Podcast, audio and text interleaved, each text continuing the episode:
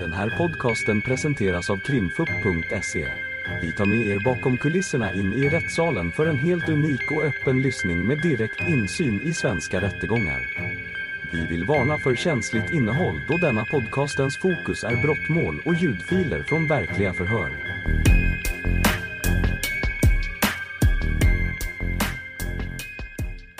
sätter vi igång. Då har vi vittnesförhör med Melika Billsten och varsågod åklagaren. Ja, tack. Ja, först vill jag att du berättar för oss vad, din yrkesroll och den erfarenhet du har av den. Eh, Ja, eh, jag är ST-läkare på barnkliniken. Ehm, Då nybliven, började i oktober 2022. Eh, Så att jag hade jobbat lite drygt tre månader på barnkliniken träffade den här familjen. Och ST-läkare innebär att man är... Eh, Att man gör sin specialisttjänstgöring så man är legitimerad men man ska bli barnläkare. Då är det en femårig utbildning när man arbetar. Mm, precis. Efter att man har gjort sin AT-tjänst. Ja, va? precis. Ja, precis. Ja, och eh, målsäganden det här målet heter ju Zoe som du Mm. säkert vet. Så vi kan använda oss av hennes namn om du vill det. Och eh, jag vill att du ska berätta så noga du kan hur du kommer in i sammanhanget och vad du gör för iakttagelser och, och bedömningar. Så ställer jag frågor sen till dig. Ja. Eh, jag jobbade som eh, primärjour, alltså eh, jourläkare på barnakuten natten mellan 23 och 24 december 2022. Vilket då var natten när Zoe kom in till akuten.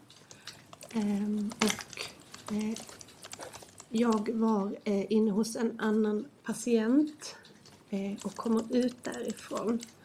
Ehm, och då ser jag att en Eh, så här minns jag det, även att jag ser eh, eh, en av våra sköterskor, Mia, och går mot akutrummet tillsammans med en man som jag tror bär på ett barn. De har ryggen mot mig, så att det, jag tycker att det är det jag ser. Och så hör jag Mia säga ring till jouren, vilket då är jourläkaren, alltså jag. Så jag springer efter in på akutrummet och där tar vi in barn som är eh, sjuka som kan behöva extra insatser och resurser. Vi har eh, det är större och vi har tillgång till allt vi behöver där inne. Eh, och ehm, eh, Zoe, Kommer när de kommer där då, var kommer de närmast ifrån då? eh, alltså jag, eh, jag har fått berättat i efterhand att de hade varit i triagerummet, alltså där de gör en första bedömning och att de hade kommit ut därifrån. Det är en lång korridor och jag kommer ut från ett av rummen i andra änden av korridoren och jag ser dem gå mot akutrummet som är ett rum längst bort i andra änden. Så att jag ser dem gå där på det hållet med ryggarna mot mig. Eh, mot akutrummet. Svarade det på din Ja, fråga? ja, nej, precis. Och eh, ja, då går de och du ser Mm. ja, och, och sen läggs Zoe på britsen som vi alltid gör för att få en överblick. Och vi bedömer alltid akut sjuka barn i en liten algoritm.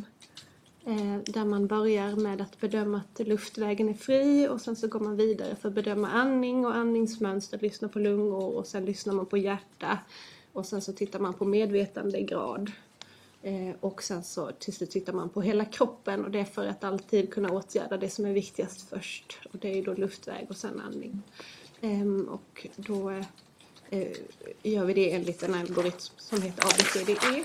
På B har vi breathing eller andning och då lyssnade jag på eh, lungorna och då hade hon väldigt ehm, låg andningsfrekvens. Alltså få andetag per minut. Eh, och då fick vi, eh, Mia fick ventilera henne, det vill säga att man lägger en mask eh, över mun och näsa och med, kopplat till en blåsa där man får in syrgas så man kan tillföra, eh, alltså hjälpa henne egentligen att ta andetag i princip. Eh, och redan där så insåg vi att hon var väldigt sjuk och skulle behöva, vi skulle behöva mer hjälp. Eh, hon var väldigt nedkyld och vi försökte få in en eh, nål för att kunna ge henne vätska men fick inte in någon nål för att hon var, förmodligen för att hon var så pass kall. Att då fick vi ringa till vår, eh, eh, en speciellt, ett speciellt nummer där det går ut en masssignal till flera olika instanser. Så barn, eh, intensivläkare och sköterskor, vuxen, eh, eh intensivläkare och sköterskor. Eh, så att alla kommer och hjälper till. Är det då där eh, larmknappen som, där, vi hade ett vittne här innan, Linn Föök som kom? Eh, det, precis, vi- det, vi tar det via telefonen. Ja, Så det ja, ja, men det är det larmet. Det är det larmet. Det är ja. det bara som vi pratar om att det är det ja, larmet? Precis, jag Ja. antar att det är det hon har menat. Ja. Ja, precis. Eh, Mm. Så att det går en masssignal. Så att då kommer det väldigt mycket människor ganska snabbt Mm. och hjälper oss. Men, eh, alltså du, du, hur kommer du in i sammanhanget? Blir du tillkallad eller? Vad du, Ja, när jag kommer ut ur det här rummet där jag har träffat en annan patient så ser jag ju Ja. eh, de här eh, och jag hör ju också Mia säga tillkalla jouren. Och då säger väl jag, jag är här eller jag är på gång. Eh, så att det, hon behövde aldrig ringa mig utan jag såg dem. Hade jag kommit ut en minut senare hade hon hunnit ringa på min telefon och jag hade blivit tillkallad på det sättet. Men nu hörde jag att hon bad Lisette eller Emina att ringa på mig. Och då sprang jag fram direkt. Och vad gör du för iakttagelser? Alltså hur ser du skicket på Zoe? Hur är... Ehm, jag reagerade på att jag tyckte att hon hade en mörk, nästan blåaktig färg i fingrar. Eh, vilket eh, brukar indikera dålig cirkulation. Ehm, och det gör att jag genast tänker att det här är ett väldigt sjukt barn. Det var i princip den första iakttagelsen jag gjorde och att jag inte uppfattade henne som... Jag tyckte att hon... Ehm, hennes medvetandegrad var sänkt tyckte jag när jag träffade henne. Jag fick inte riktigt kontakt med henne när jag pratade med henne. Eh, jag minns faktiskt inte, eh, för jag vet att när vi till slut fick in vätska så började hon svara oss mer. Jag minns inte om jag fick någon kontakt med henne innan vi hade gett henne någon vätska. Eh, Men jag minns tydligt att jag reagerade på att jag tyckte att hon i alla fall hade, att vi fick inte kontakt med henne på ett sätt som jag vill få med ett barn i den åldern. När du säger det här fått in vätska, är det efter att man har borrat i henne då? Eller det är det? Det är efter att man har borrat? Så minns jag det. Ja. Att vi inte fick in någon nål eh, i, någon, i någon ven utan att eh, vi till slut fick säga att vi behöver borra och få, en introduciös nål och att det var först då vi lyckades få in vätskan. Mer för iakttagelser beträffande Zoes skick? Ehm, jag är rätt säker på att jag minns ehm, sen när vi väl när hon började vakna till och man ändå kände att det, det, det värsta faran är över när man börjar titta mer på, på generellt hur hon ser ut. För att man får ju tunnelseende när man har ett barn som har så dålig andningsfrekvens att man fokuserar bara på det och sen fokuserar man bara på att få in vätska. Eh, men sen när vi väl hade fått det och hon började vakna till lite grann så eh, reagerade eh, jag. Jag, tycker mig minnas tydligt att hon hade, hon hade oklippta naglar. Alltså lite långa naglar. Att hon hade smuts under naglarna och min tanke var att har hon kanske varit ute i natt? Eller alltså har hon varit i jorden igår? Har hon planterat? Alltså lite den känslan eh, när jag såg händerna. Ehm. Kommer jag ihåg? kroppen i övrigt? Såg du något där? Som du kan komma Eh, vi kom aldrig till att ta av, vi, för man hade, vi kom inte så långt till att ta av henne eh, kläderna eftersom vi fastnade, eller fastnade, men vi bedömde att vi behövde åtgärda eh, andning och cirkulation eh, från början. Eh, att vi kom inte till att ta av henne några kläder så att jag kan inte, jag kommer inte ihåg om jag såg så mycket av kroppen faktiskt. Så det kan jag inte svara på. Och det här med hon var nerkyld, kan du säga något om det? Märkte du det eller? Eh, jag märkte den, jag kände ju på henne, jag kände ju på, på magen, jag kände på kroppen. Jag tyckte hon var kall. Eh, jag minns inte idag exakta siffror på vad vi uppmätte för temp. Men jag minns att hon var kall. Och hon hade dålig cirkulation i, i fingrar och händer. Vilket förmodligen var anledningen till att det var så svårt att få en nål. Att få in en nål. Hur länge var du, eh, deltog du i händelseförloppet om man säger så? Eh, väldigt kort. Ehm, Viva-personal eh, kom ju ganska fort ehm, och tog med sig Zoe. Jag åkte upp med Zoes pappa i, i en hiss. Tror jag vi fick inte plats alla i samma.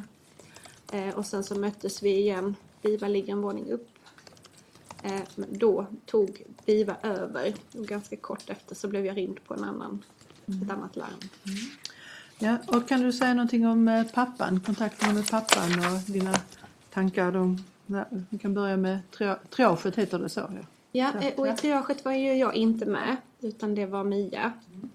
Ehm, Min första kontakt med pappan var ju i rummet, i akutrummet och det minns jag inte mycket av. Jag minns att pappa satt på en stol eh, mycket av tiden eh, och satt med sin telefon och jag tänkte att han kanske informerade anhöriga eller andra där hemma. Ehm,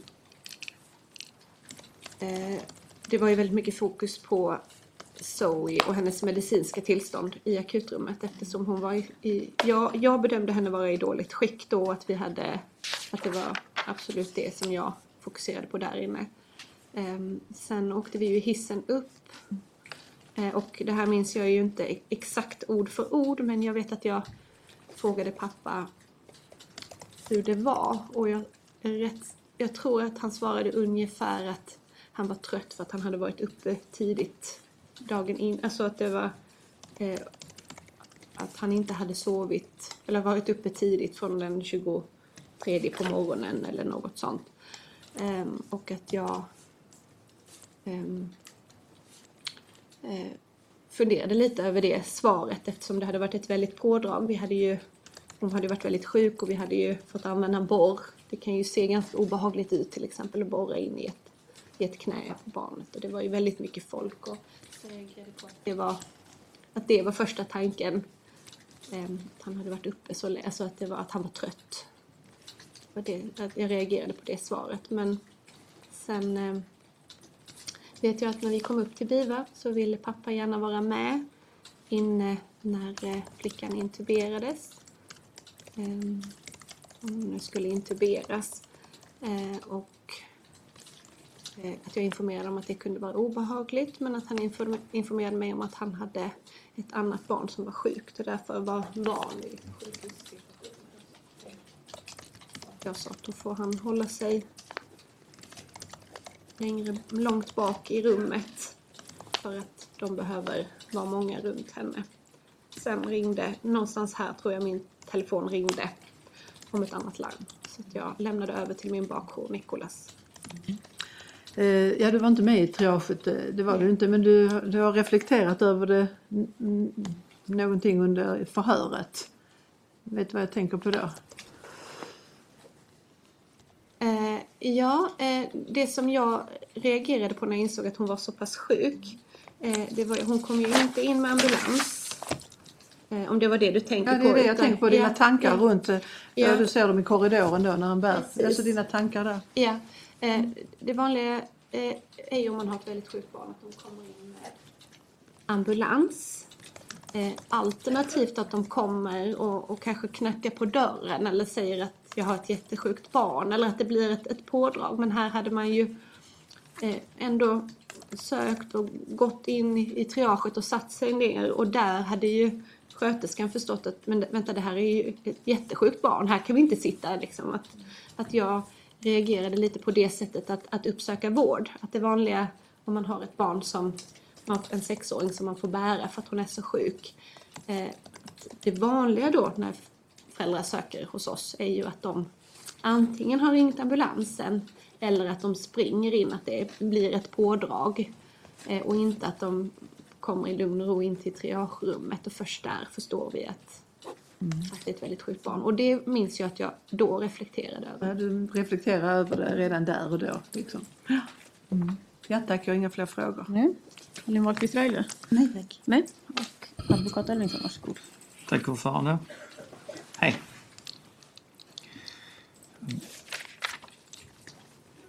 Du är primärjour på eh, barnakuten.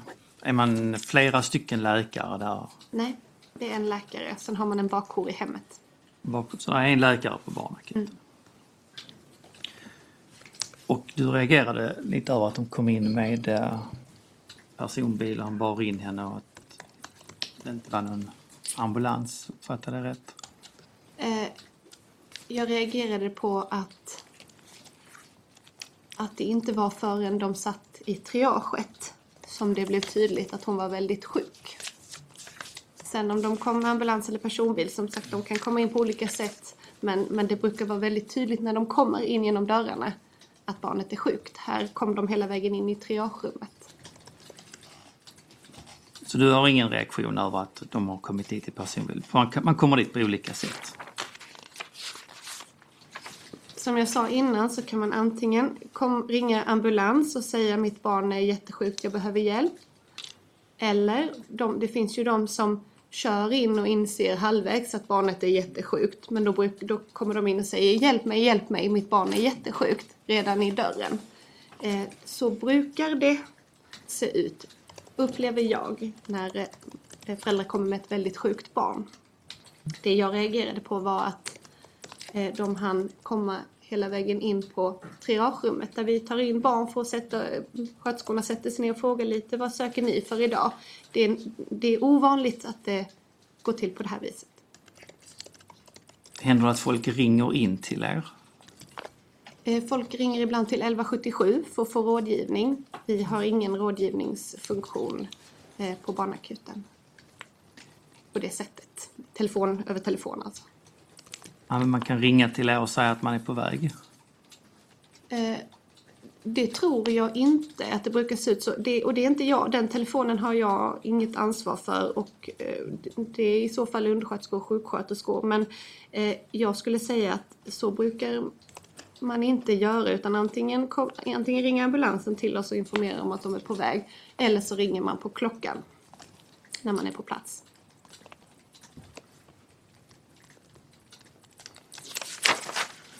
Det är ju så här att Daniel har ju ringt in till sjukhuset och berättat att han är på väg.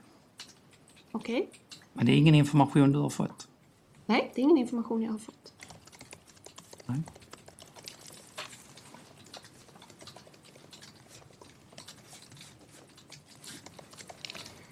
Men det är inte det information som du borde få.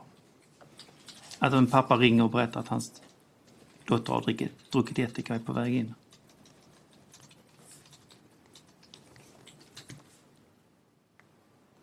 Som sagt så det är det någonting som jag inte har varit med om innan utan det brukar antingen vara en ambulansrapport eller att jag får reda på först när patienten är i dörren eller har blivit reagerad att vi har ett, ett barn jag ska titta på. Nej, vet du inte om samtalet så kan du inte veta om det. Va? Nej. Men där, vi har ju uppgift om att det finns ett sådant telefonsamtal. Och där det svaras lugnt att det är bara att komma in och ringa på. Men eh, kommer du ihåg ungefär vilken tid som du är tillsammans med så ifrån det att du kommer ut i den här hallen och går bort till akutrummet? Från vilken tid det är ungefär? Eh, jag kan absolut inte säga exakt. Någon gång runt femtiden skulle jag tro. Men det är jag faktiskt inte alls säker på. Kommer du ihåg sen hur länge du är tillsammans med henne? Nej. Kan du göra någon uppskattning eller halvtimme, upp till en timme där någonstans. Möjligtvis, men som sagt, det vet jag faktiskt inte. Jag hade, vi, som sagt, vi får väldigt mycket tunnelseende när vi får väldigt sjuka barn. Och det, eh, jag kan inte svara på den frågan närmare än så. Nej.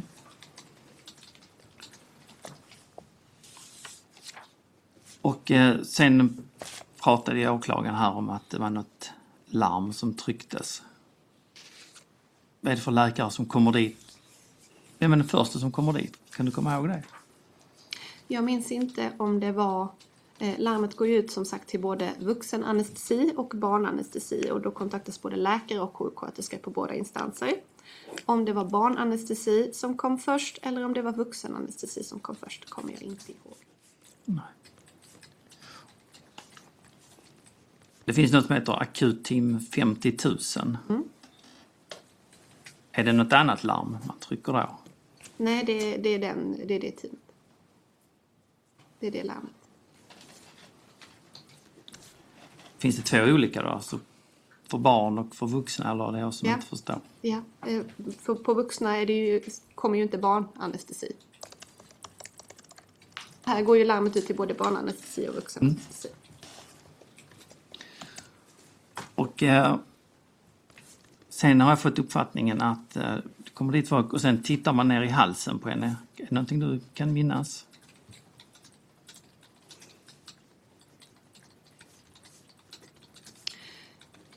Det som jag tittar på när jag, titt, när jag tittar ner i halsen när jag bedömer barnet enligt den här algoritmen som jag pratade om tidigare så tittar jag bara efter om det är fria förhållanden. Alltså det finns ingenting som, gör, som ser ut som att det har förhållanden igen och jag ser ingen främmande kropp, alltså att hon har svalt någonting som sitter kvar som behöver plockas ut. Det är det jag tittar efter.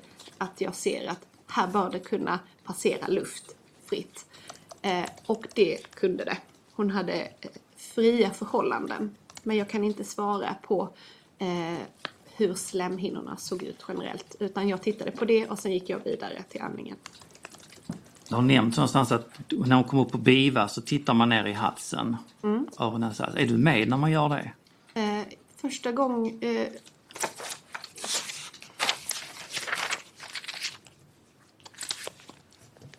om, så som jag minns det nu, och jag är inte säker på detta, utan det här, för det har, det har gått mer än ett år, men så jag har för mig att man tittade mer än en gång. Och jag, har, jag tror att, jag har ett minne av att jag var med första gången man tittade ner. Jag var inte med och tittade själv, men att jag var närvarande i rummet. Kan det ha varit på BIVA då när man tittar första rund- gången? Jag tror att öron, näsa, halsläkaren gjorde ett... Eh, eh, på BIVA var jag inte med. Jag tror att, eh, utan på akutrummet att öronläkaren gjorde en första bedömning i akutrummet när jag var med. Men jag var inte med på BIVA. Förstår jag det rätt om att du tittar först i halsen och sen kommer öron, näsa, hals och tittar i halsen? Ja, men vi har ju två helt olika frågeställningar när vi tittar i halsen. Så att du är med på det också. Ja. Vad är skillnaden när de tittar? Eh, givetvis vill de ju också se att det är fria förhållanden men de vill ju också se graden av slemhinnepåverkan efter att ett barn har fått i sig syra på det här sättet. Går de längre ner och tittar? Ja, de går längre ner. Jag tittar med ficklampa bara på öppen mun. De tittar ju med ett filskåp ofta. Har de Ja. instrument för Ja. Det har inte jag. Nej, förklara lite för mig hur det Mm. fungerade. Eh, Hon kvicknar ju till här när hon är hos er har jag förstått det. Frågar hon efter någon när hon vaknar till? Eh, Hon säger pappa vid minst ett tillfälle. Du minns att det är minst ett tillfälle, kan det ha varit flera tillfällen? Det kan det ha varit, men det kan jag inte svara på helt klart.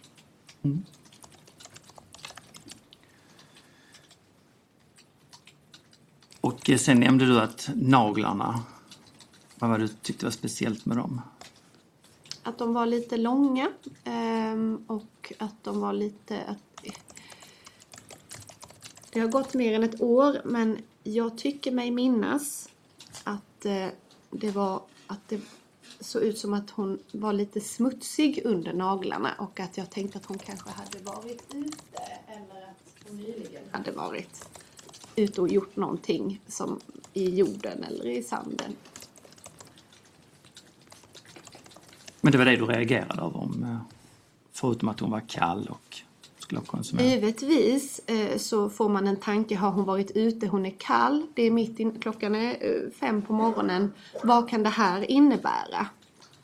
Eh, och att man fick tankar om att kan hon ha varit ute nu till exempel, men det är ju bara spekulationer.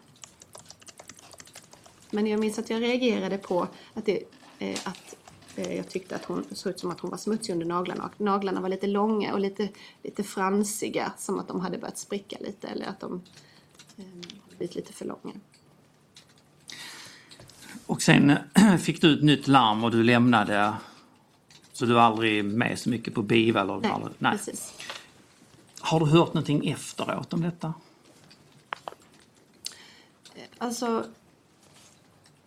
jag jobbar eh, ju på barnkliniken och vi har ju morgonmöte varje morgon eh, om hur det ser ut på huset med platser, inneliggande barn och så vidare. Och det är klart att man då har eh, eh fått höra hur det har gått med, eh, med Zoe eh, och eh, vad som har eh, hänt till exempel med operationerna och sånt som hon eh, fick eh, eh, gå igenom Här till exempel. Och sen nu har det ju varit ett stort medialt pådrag där man såklart har eh, eh, fått höra mer, även om jag försökt att inte... Eh, jag vill helst eh, komma ihåg själv och inte bli, få något grumlat minne.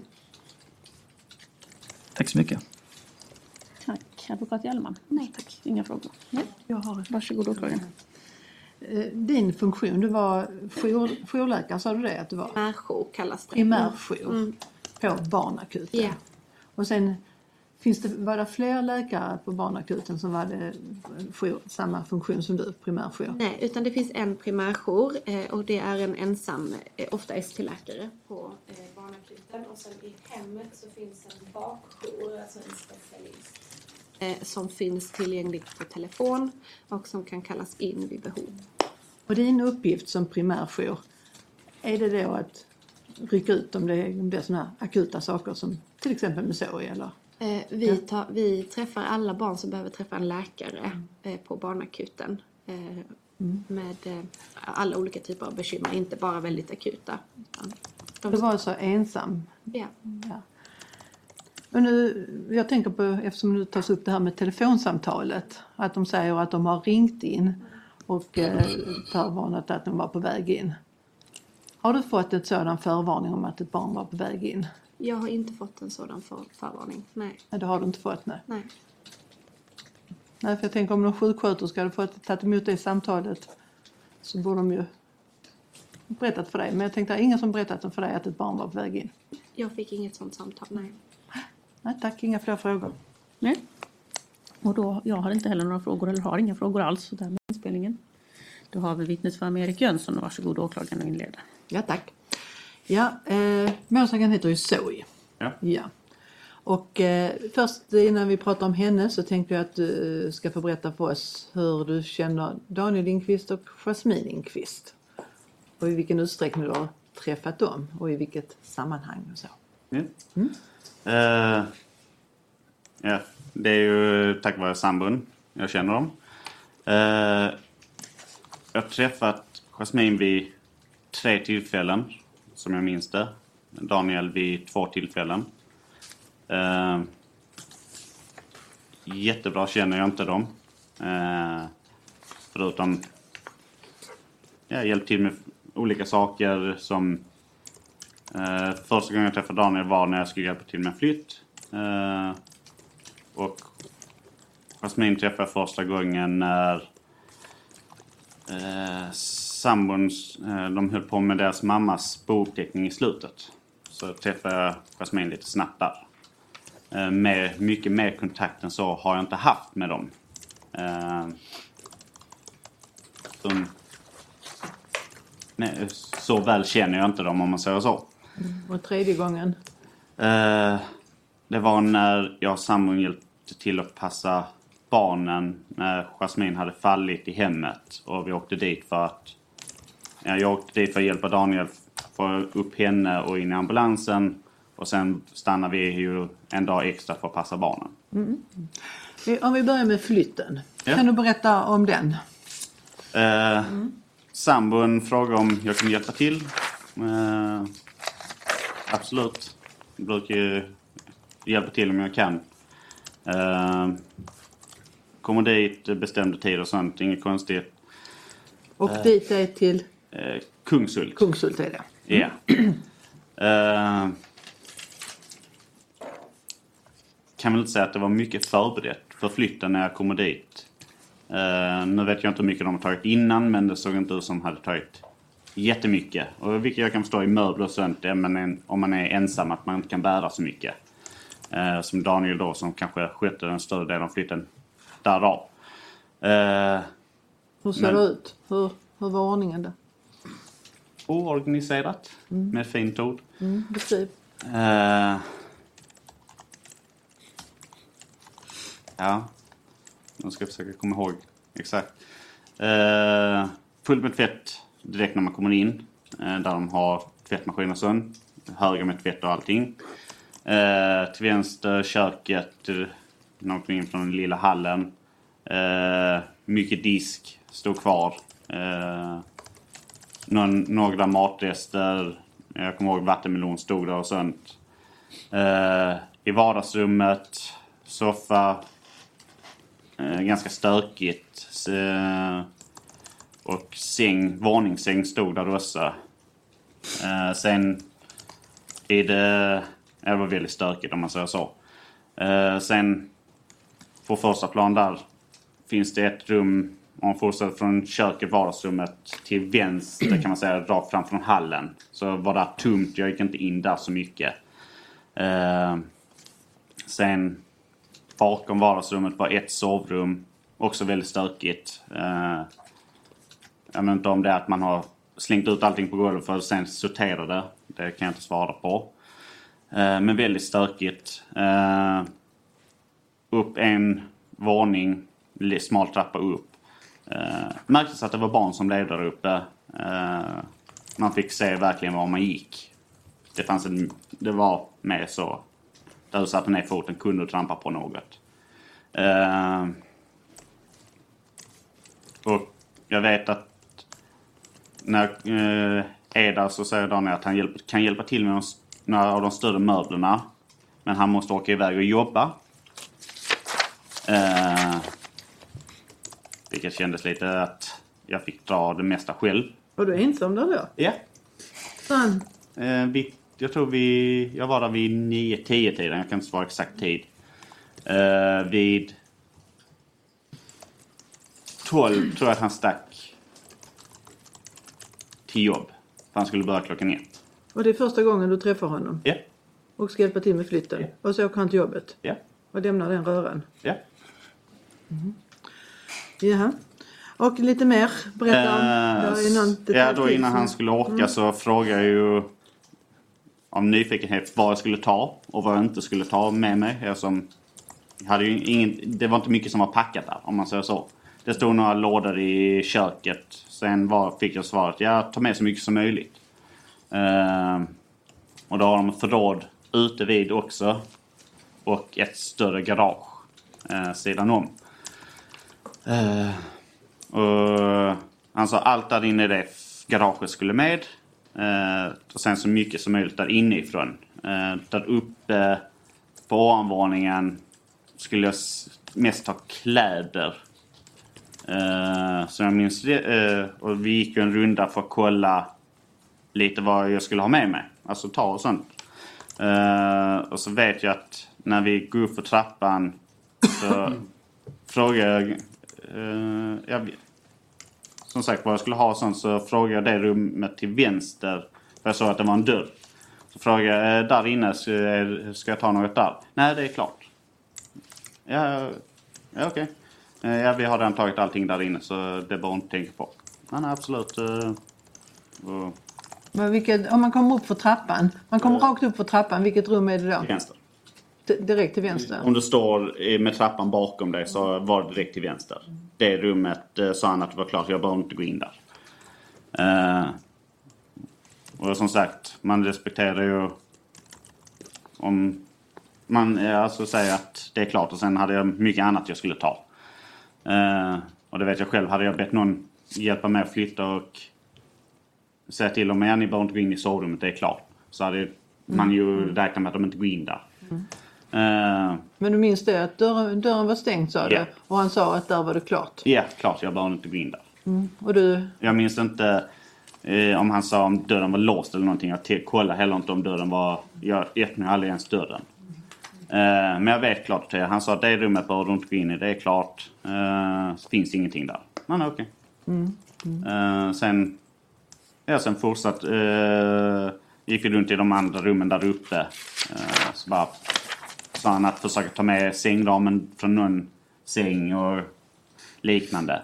Men prioriteten var förrådet tydligen nere i vid garaget, litet förråd. Eh, där de hade julgrejer, leksaker, kl- några kläder, lite sånt. Eh, så det tömde jag först. Eh, förutom då hade man i början hade hjälpt mig att bära ut. Eh, vi hjälptes åt att bära ut. Eh, jag tror det är skrivbord, eh, någon hylla. Något som var lite tyngre för att bära själv. men du eh, Hade ni eh, någon flyttbil eller? Nej, jag kör faktiskt en stor eh, pickup. Ja, ja, Eh, som är så din- hy, Jag vet inte om... Det, var, det vet jag inte om det var han som hyrde ett släp eller om det var jag som fixade med ett släp dit. Mhm. Det minns jag inte. Men en pickup, så ni hade i alla fall, det var inte bara en vanlig personbil, du Nej. hade dessutom Det var eh, en större Mhm. jeep. Ja. Eh, ja, vi kan lämna flytten då, men vi konstaterar att eh, han sa detta om det rummet där, att det var klart då. Du gick inte in där. Nej, Nej, precis. precis. Nej. Och sedan så eh, eh, träffade du, eh, åker du sen till Löberöd? Efter det? Ja. ja. Eh, åkte dit. Jag vet, eh, har för mig jag snackade lite med Simone för att jag skulle kolla om jag skulle ha... Nej, det var inte den gången. Det var andra omgången jag kom dit. Nej, men då åker jag till Löberöd och eh, tömmer hela släpet och bilen på deras veranda. Eh, som sagt, det var mycket som skulle flyttas och det var så en... Jag lämnar det där så får ni fixa det, bära in det efteråt. Eh, Har du någon kontakt med barnen där? Jag tänker på så eller så Eh, vid det tillfället. nej, inga barn alls. Jag vet att eh, jag är ju rökare, tyvärr. Eh, och, eh, jag vet att Jasmine sa till att eh, fråga om jag rökte. Eh, så jag och då ville hon helst inte ha in mig. Just det som eh, Vanessa är känslig mot rök. Eh, på grund av hennes sjukdom. Eh, absolut. Och ville hon inte heller att jag skulle röka i närheten av verandan och sånt. Eh, Vadå, fick, fick du inte gå in i huset överhuvudtaget? nej, inte då. Eftersom jag var rökare. Jaha, så det var inte bara att du inte fick röka inomhus utan du fick Nej, in? alltså jag... Det var för jag luktade rök. Okej, ja ja. Jaha. Ja, och sedan så är det ett annat tillfälle som du Eh, var åker där. jag med Simone, eh, får hjälp av henne. Och så hon åker med mig tillbaka till huset. Eh, vi snackar lite om allt möjligt då. Eh, men kommer tillbaka till huset och Kungsulta. Ja, Kungshult. Eh, och då hade jag fått besked av Daniel att all, alla klä, eh, klädsäckar i garaget skulle med.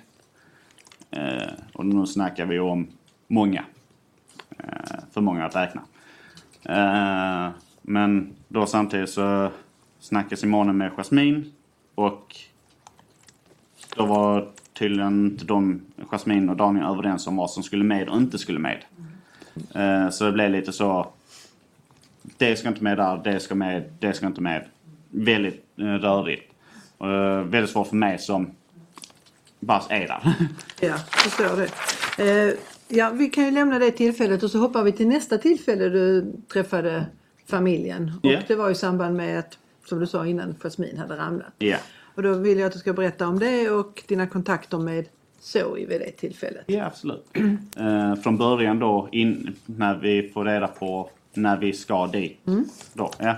eh, jag och Sammo, vi var ju på teater i Helsingborg eh, med hennes pappa. Vi fick besked av, eh, jag vet inte om, jag tror det var, nu kan jag inte svara på vem som kontaktade eh, Cornelia om att vi skulle komma dit. Jag tror det var Daniel.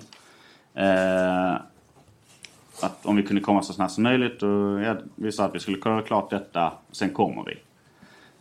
Eh, vi kommer dit. Eh, det är lite kalabalik bland barnen, förstår du. De är oroliga, eh, ledsna. Eh, Cornelia tar barnen direkt. Eh, jag går in till köket eh, och där ligger Jasmine på golvet. Daniel står sidan om. Eh, jag frågade lite vad som hänt och sånt. Och han sa att hon hade fått ett anfall. Som var lite okontaktbar. Väldigt okontaktbar, rättare sagt. Ehm. Här nu. Eh, och jag frågar, har ni ringt efter ambulans? Jo, det har vi. De är på väg. Eh, vilket... Jag vet inte vad som hänt mellan den tiden att vi fick reda på att hon hade ramlat tills vi kom dit. För nu snackar vi om att det i alla fall är allt från en timme till tre timmar innan vi var där. Mm. Eh, vilket för det första jag tycker är lite konstigt att varför har inte ambulansen kommit tidigare under dessa tre timmar om du nu har fallit och är okontaktbar, eh, ja, okontaktbar på golvet. Eh, men strunt samma, det var efteråt jag tänkte det. Men just vid det tillfället, jag kommer in i köket. Eh, Daniel säger att eh, vad som har hänt. Eh, då säger jag ambulansen är på väg. Ja, okej. Men jag går ut och ser om jag kan möta ambulansen. Eh, för att du måste backa in mellan husen och sen är det in på baksidan de går in. Och då ligger Jasmin på golvet. Golvet fortfarande, ja. Eh, Och det fick ni besked på när ni var på teatern också att hon gjorde? ja. Och då hade det gått ett antal, någon timme då ja. Ja, minst en timme i alla fall. För att det jag vet inte hur lång tid det tar från att köra från Helsingborg till eh, Löberöd, men det var i alla fall mörkt när vi kom dit. Eh, och nu var det ju inte allt för sent på året. Jag tror vi var där vid 11-tiden, eller något sånt. Eh, Träffade du så i den här kvällen? nej, det gjorde jag inte. Det gjorde inte. Nej. Eh, Då kan vi nästan hoppa fram till det att du träffar Zoe dagen därpå. ja. Ja, Eh, berätta så noga du kan om det. Ja, absolut. Eh, jag vet, vi vaknar, jag och sambon på soffan. För att vi hade fått besked då om att Daniel skulle egentligen kommit hem på kvällen men sen blev det framskjutet på morgonen.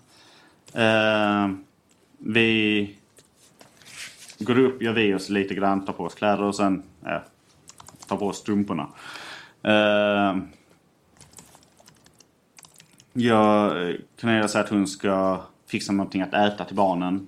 Eh, absolut. Jag sitter i vardagsrummet med någon av de stora och snackar lite.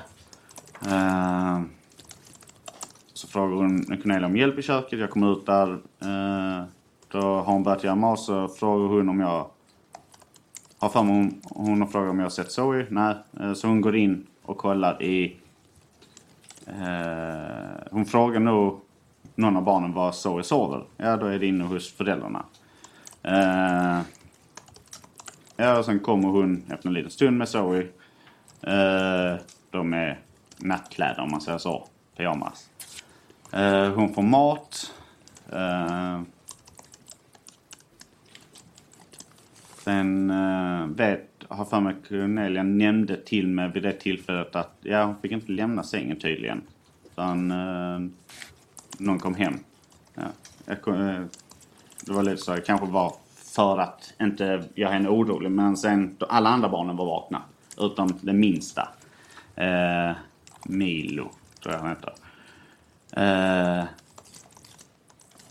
och... Eh, ja, de får alla mat så ska vi... Vi, det är fint väder ute så vi... Så här, vi tar ut dem i trädgården och rastar dem. De behöver bli av med lite energi. Eh, så ber Cornelia mig om jag kan byta om på Zoe. Eh, så Zoe får eh, springa iväg och väljer vilka kläder hon vill ha med hjälp av Cornelia. De kommer tillbaka i köket och Cornelia då går iväg för att hjälpa de andra barnen. Eh, då ska jag börja byta om på Zoe. Och jag vet att direkt där när hon får av sig, tröj, eh, tar av sig tröjan, ja, överkroppen, tröjan där. Så märker jag vilka... Inte, är kan jag inte säga det var, men det var ju ändå ett slags är för det var ändå inte så gammal så det var helt läkt för det var sårskorpor på kroppen. Var någonstans? Var... Nu ska jag säga så jag minns allting rätt. Det var här på framsidan och lite bak på baksidan. Eh, och på armen lite grann. Eh, och det såg inte bra ut om man säger så. Det var så pass stort som man verkligen reagerade. Och jag frågade Cornel och jag märkte då när jag skulle ta på henne tröjan. För jag tänkte, när jag ändå så vill få på henne kläder lite snabbt som möjligt. Um, och hon får ha ont när jag tar på henne kläderna och jag försöker vara så försiktig som möjligt men hon säger aj. Uh, um, ja. Och då när hon har fått på sig tröjan så kommer uh, Cornelia in och jag frågar vet du vad som har hänt? Uh, nej, uh, vadå? Nej, för hon har stora sårskador på kroppen och det ser inte bra ut alls. Nej, och den då, jag hade sett liknande innan men jag är sån, jag vill inte dra för snabba slutsatser. Så hon frågade jag kommer inte ihåg vem hon frågade då, men hon fick svaret i alla fall att eh, Jasmine har sagt att hon hade bränt sig i solen. Uh, och där, då, sa redan då sa jag till Cornelia, alltså, det är inga... Alltså, jag, nu vet jag inte hur känslig du kan vara för solen. Men det ser ut som vattenskador. Alltså kokande vatten. För jag har haft en eh, tjejvän som vars barn råkade få kokande vatten över sig från spisen. Och det såg identiskt ut med det. Eh, och jag frågade, har hon någon salva eller någonting som hon ska smörjas in med? Nej, alltså... Ingenting sånt. Eh, men har de varit och kollat upp det? Ja, nej men de har varit och kollat upp det, säger, eh, säger de. Ja, eh, Men jag tyckte, jag sa det flera gånger till Cornelia, att det låter inte troligt med alltså solskador. För att det blir en helt annan, du får inte sådana stora sårskorpor. Det är som jag sa, jag har själv bränt mig ganska hårt i solen när jag varit utomlands. Och du får små vita blåsor på axlar och sånt. Du får inte sårskorpor över kroppen. Ja, hur skulle du säga, hur ser det ut? Sårskorpor säger du? Det? Ja, det var... Det hade börjat läka, absolut. Men det var sårskorpor över kroppen. På de... Eh, där du höll på att läka och sen var det lite ihopdragen hud på de andra ställena där sårskorpan hade lossnat. Du sa att du fick uppfattningen att hon hade ont också. Ja, Hur fick du den uppfattningen? hon sa aj. När? I vilket sammanhang? När jag tog på henne tröjan. Vad tänkte du i övrigt om hennes kropp? Hur hon såg ut? Och, Jag tror inte hon var så gammal som eh, de sa att hon var. Verkligen inte för att hon var smal. Eh, väldigt smal. Eh, Nu tank... I efterhand, ja absolut man kan vara efterklok och sånt men jag försöker föreställa mig bilden framför mig när hon står framför mig när jag försöker byta om på henne och Håret var ju ganska tilltrassligt om man säger så, som man har klippt det själv. Eh, och hon hade ju inte långt hår. Eh, hon var ju kortklippt.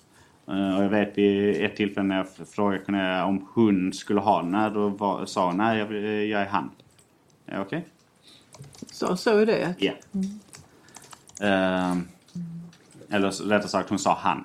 Hon sa inte jag är han, utan hon sa han.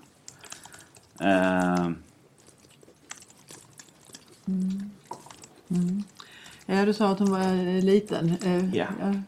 Du har sagt, eh, om jag tittar i förhöret har du på sidan 78 Vilken protokollet som heter släkt. Sen- Vi ska se här. Jag bara tänkte nämna att du har använt ordet undernär där. Är det Ja. är, ja, det kan man verkligen säga. Ja.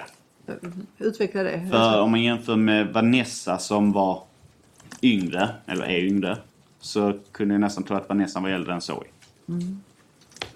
Det, och det var verkligen så. Alla var välnärda om man säger så. Det var ingen som var uh, alltså, smal eller något sånt. Utan hade lite hull på kroppen. Men Zoe stack verkligen ut för att hon var smal. Verkligen. Du kunde se revbenen på henne nästan. Några andra skador du la märke till henne? På henne Hon hade något blåmärke. Eh, eh, jag, jag vill alltså... För mig känns det obekvämt att byta om på någon annans barn för att det är deras barn. Eh, så det var mer så försöka byta om så snabbt som möjligt av respekt för henne. Eh, och Ja, det var det. Eh, Då, vid det tillfället. Har du haft kontakt med dem efter detta? Träffat Zoe någon gång efter detta? Nej, det var bara under dagen där när eh, vi var där som jag hade lite kontakt med Zoe. Alltså det var väldigt lite. Hon var tystlåten, höll sig nästan bara till Cornelia. Alltså hon var som fastklistrad på henne. Um, hon var verkligen... Ja, hon var tyst hela tiden. När, hon satt, när vi var ute ville hon inte leka med de andra. Hon satt bara hos Cornelia. Ehm, Och eh, när vi satt och åt så satt hon för sig själv, alltså satt hon tyst och bara åt i lugn och ro. Uh, mig snackade hon nästan ingenting med vid det tillfället. Eller sen har jag inte träffat henne efter det heller. Och Daniel och Josefin, har du träffat dem någonting? Eh, inte efter den dagen. Nej. Nej tack, jag har inga fler frågor. Nej, Malin Wahlqvist Reile, varsågod. Nej. Något från försvaret, advokat Elvingsson, varsågod. Tack ordförande. Hej. Hej. Du beskrev här lite att hon var tystlåten. Ja. Så höll sig till Cornelia och när hon lekte inte med de andra barnen. Tyckte du hon skilde hon sig från hur de andra barnen var? Hon var mer försiktig av sig. Det är väl med det. De andra barnen var lyhörda, lekte för full. Var, glad, var barn. Eh, om man säger så. Det enda jag såg av henne var när hon satt uppe hos Cornelia med en tjocktröja och, och den, hon ville ha det på sig. Eh, när hon var ute. Eh, men Annars var hon, ty- ja, hon var tystlåten. Hon var, ville vara hos Cornelia hela tiden. Det var typ en trygghet. Kändes det som. Tack, jag har inga fler frågor. Nej, advokat Gellerman. Ja, tack. Eh, Jag ser att det har hållits ett polisförhör med dig. Ja. Kommer du ihåg när det polisförhöret hölls? Det var i... Det var i slutet av sommaren. Närmare hösten. 16 juni står det antecknat. Kan det stämma? Ja, det kan säkert stämma. Dagarna går så himla snabbt. Har en nyfödd hemma så... Jag förstår. Men 16 juni 2023. Ja. Mm, tack. Det var bara den frågan advokaten hade. Mm. Ja, åklagaren ytterligare någon fråga, varsågod. Ja, det har nämnts en del om eh, insomningsmedel också Ja. i förhöret. Kan du berätta om det? Just det. Eh, Vad du vet om det? Cornelia frågade, eh, visste ju att vissa barn, något, något barn skulle ha medicin, fick, eh, fick, visste hon, eh, hör- hade hon hört att de skulle ha detta sagt. Eh, och hon frågade om vem som skulle ha det för att för med den äldsta sonen får någon medicin för någon diagnos han har. Men sen fick hon höra att även Milo skulle ha eh, Meltoni eller något sånt hette det. Och eh, kunde- jag vet att jag blev chockad direkt och bara Ska han ha det? Det är inte... Varför? Ja men eh, det... Jag vet att eh, Simone sa det. Ja men eh, mamma och pappa har sagt att han ska ha det och han får det. På kvällarna. Eh, Och utdelningen, hur gick den till? Eh, Jag tänkte på en sak som du sagt här i förut. Ska se för du kommer ihåg. Eh, så här. Det kun... Måste tänka efter just vad det skulle fylla. Eh, det var på kvällen efter vi hade ätit så fick gav, gav hon ut medicinen till eh, och det var nog droppar om jag ja, eller? Jo, det var nog droppar eh, som de fick. Vem var det som gav? Eh, Vem gav medicinen? tror det var kanske Cornelia eller så var det Simone. Jag tror Simone hämtade det i alla fall.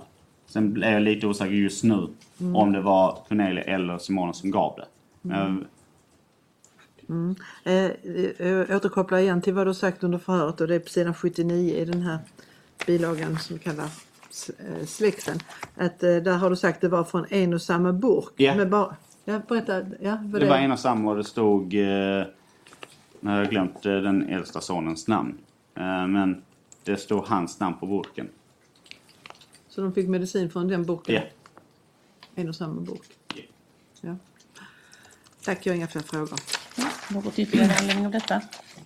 Nej. Och jag har inte några frågor så därmed